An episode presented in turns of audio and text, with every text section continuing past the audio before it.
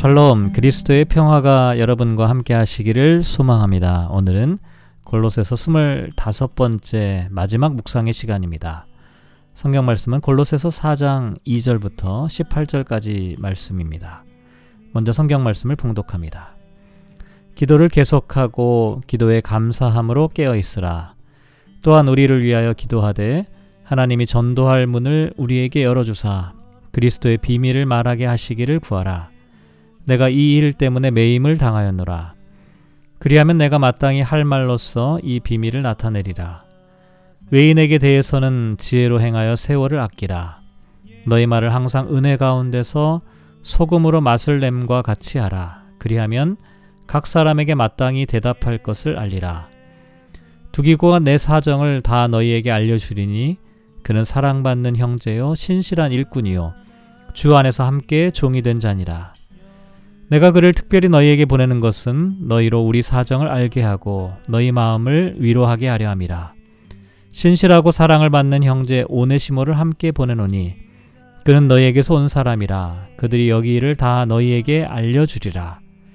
나와 함께 갇힌 아리스다고와 바나바의 생질 마가와 이 마가에 대하여 너희가 명을 받았음에 그가 이르거든 영접하라.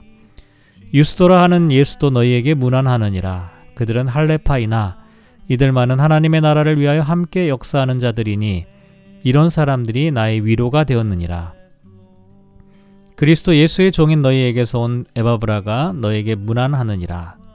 그가 항상 너희를 위하여 애써 기도하여 너희로 하나님의 모든 뜻 가운데서 완전하고 확신 있게 서기를 구하나니 그가 너희와 라오디게아에 있는 자들과 히에라볼리에 있는 자들을 위하여 많이 수고하는 것을 내가 증언하노라. 사랑을 받는 의사 누가와 또 데마가 너희에게 문안하느니라.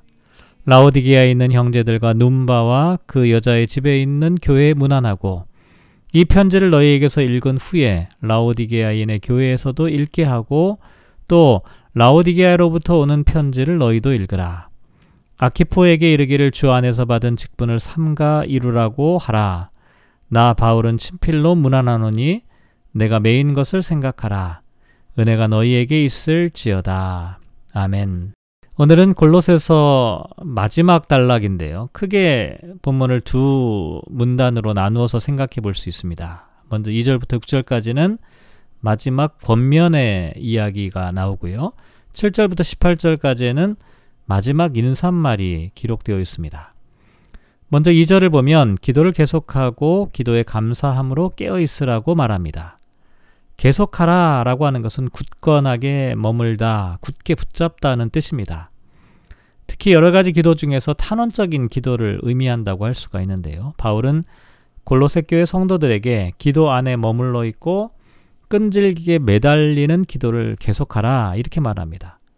이어서 감사함으로 깨어 있으라고 말하는데요. 감사는 골로새서를 관통하는 매우 중요한 주제입니다. 그래서 그리스도인의 삶의 특징을 가장 잘 드러내는 표현이 감사라고 할 수가 있는데요. 언제 올지 모르는 주의 재림을 기다리며 종말론적인 삶을 살아가는 그리스도인들은 항상 감사함으로 기도하고 감사함으로 깨어 있어야 한다는 것입니다. 이렇게 기도하는 사람은 깨어 있는 사람이고 또 깨어 있는 사람이 기도하는 사람이라고 할 수가 있는데요. 하늘의 것을 소망하며 하늘에 속한 사람으로 살아가려면 하늘로부터 공급되는 힘이 있어야 합니다. 그런데 기도를 통해 하나님으로부터 공급되는 능력을 공급받을 수가 있기 때문에 기도를 지속하라 그리고 감사함으로 깨어서 정신을 차리라고 말하고 있는 것입니다. 또한 3절을 보면 또한 우리를 위하여 기도하되 라고 말합니다.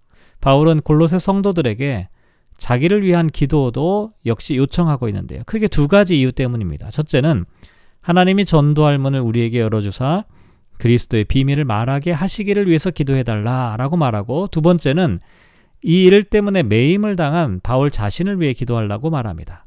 그리고 이와 같은 기도의 결과로 사절을 보면 그리하면 내가 마땅히 할 말로서 이 비밀을 나타내리라 이렇게 말합니다.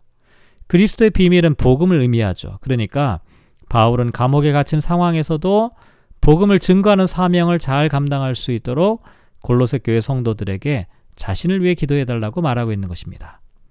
또한 5절을 보면 외인에게 대해서는 지혜로 행하여 세월을 아끼라고 말합니다.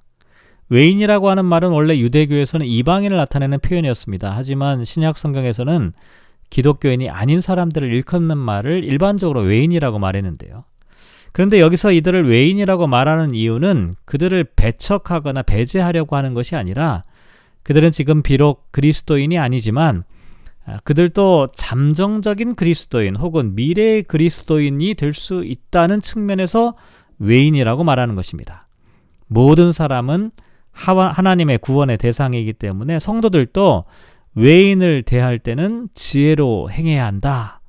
여기 나와 있는 지혜로운 행동이라고 하는 것은 바로 앞에서 언급했던 남편과 아내, 부모와 자녀, 종과 상전의 관계처럼 온전하고 바른 관계를 나타낸다고 할 수가 있습니다. 그리고 이렇게 해서 세월을 아껴야 한다라고 말하는데 아낀다라고 하는 말은 깍장이처럼 어, 이 사, 살아가는 것을 나타내는 것이 아니라 오히려 모든 가능성을 동원해서 구입하는 것을 의미합니다. 다시 말해서 외인들이 복음을 받아들일 수 있도록 최선을 다해 그 시간을 아껴서 그 외인들을 구원할 수 있는 가능성을 찾으라 라고 말하는 것입니다. 7절부터는 마지막 인사말이 시작되는데 먼저 7절을 보면 두기고가 내 사정을 다 너에게 알려주리니 그는 사랑받는 형제요 신실한 일꾼이요 주 안에서 함께 종이 된 자다 말합니다. 두기고라는 사람의 이름은 여러 군데서 나옵니다. 사도행전 20장에도 나오고 디모데후서 4장 12절, 디도서 3장 12절에도 바울과 함께 전도 여행을 수행했던 사람의 이름으로 두기고라는 사람이 이름이 나오고요. 에베소서 6장 12절에도 두기고, 두기고의 이름이 나오는데 오늘 본문에서 두기고는 특별히 골로새 교인들에게 사도 바울의 편지를 전달하는 임무를 맡았죠. 그런데 바울은 이 두기고를 향해 사랑받는 형제, 신실한 일꾼, 주 안에서 함께 종이 된 자다. 이렇게 말합니다. 뿐만 아니라 너희로 우리 사정을 알게 하고 너희 마음을 위로할 수 있는 사람이다. 라고 말합니다. 두 번째 이름이 구절에 보면 오네시모인데요. 신실하고 사랑을 받는 형제 오네시모를 함께 보내느니 그는 너희에게서 온 사람이라 그들이 여기 일을 다 너에게 알려주리라 라고 말합니다. 오네시모라고 하는 사람은 빌레몬의 노예였다가 바울을 만나서 그리스도인이 된 사람입니다. 그런데 지금 바울이 골로새서를 써서 두기고와 오네시모의 편에 보낸 것은 오네시모에게는 아주 특별한 의미가 있습니다. 그가 범죄하고 도망쳤다가 그리스도인이 되어 새 사람이 되었다는 것을 아무도 믿어, 믿어 주지 않을 때 사도 바울이 이것을 보증하면서 그 죄를 용서하여 형제같이 사랑하라고 권면하고 있는 것이죠. 바울은 하나님의 용서와 자비와 사랑이 성도들의 삶에서도 그대로 적용된다고 믿었습니다. 그래서 오네시모를 골로새 교회를 다시 돌려보내면서 오네시모가 신실하고 사랑받는 형제라고 보증하고 있는 것입니다. 또한 10절을 보면 나와 함께 갇힌 아리스타고와 바나바의 생질 마가와 이 마가에 대하여 너희가 명을 받았음에 그가 이르거든 영접하라 라고 말합니다. 아리스아골은 데살로니가 출신으로 에베소에서 소요가 일어났을 때 투옥되었던 사람이고 또 바울과 함께 예루살렘으로 동행했던 사람입니다. 특별히 할례받은 유대인으로 바울과 함께 복음 사역에 동참한 아주 드문 사람이었기 때문에 바울에게는 개인적으로도 큰 위로가 되었던 사람이라고 할 수가 있죠. 또 마가는 너무나 유명한 사람이죠. 1차 전도 여행 가운데 중간에 돌아간 마가 요한을 나타내는데요. 사실 이 마가의 문제 때문에 함께 동행했던 바나바와 크게 다투는 일까지도 있었습니다. 하지만 바울은 이제 마가가 새롭게 변화되어서 로마에서 바울과 함께 감옥에 갇히기까지 충성을 다하는 일꾼이 되었다. 그러니 그를 영접하라고 말하는 것입니다. 그 다음에는 11절에 보면 유스도라는 이름이 나오고 12절에 보면 에바브라, 14절에는 누가, 데마, 15절에는 라오디게아에 있는 형제들과 눈바라는 여자의 이름이 나오고 17절에는 아키포라는 사람의 이름이 나옵니다. 모두 사도 바울과 함께 동행하며 복음을 증거했던 일꾼들의 이름이라고 할 수가 있습니다. 어쩌면 우리는 바울이라는 한 사람의 이름을 가장 인상적으로 기억할지 몰라도 바울 그 한 사람의 삶에 이렇게 수많은 사람들의 이름이 함께하고 있었다라고 하는 사실을 우리가 아, 기억할 필요가 있습니다. 오늘 저와 여러분이 이 말씀을 묵상하며 이렇게 기도하면 어떨까요? 기도하며 감사함으로 깨어있는 사람이 되게 하소서. 복음의 비밀을 전할 수 있도록 우리가 삶을 지혜롭게 살게 하시고 세월을 아끼는 사람들이 되게 하여 주십시오. 우리의 삶이 소금으로 맛을 내는 사람이 되게 하여 주십시오.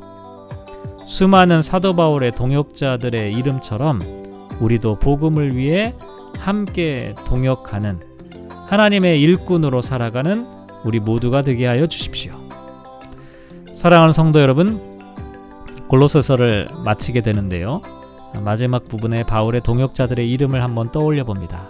우리는 지금 하나님의 동역자로 잘 살아가고 있습니까? 우리가 하나님과 함께 하나님의 복음을 증거하는 이 거룩하고 복된 사명을 잘 감당하여서 하나님의 생명책에 동역자들로 기록되어지는 저와 여러분 되시기를 주님의 이름으로 축복합니다.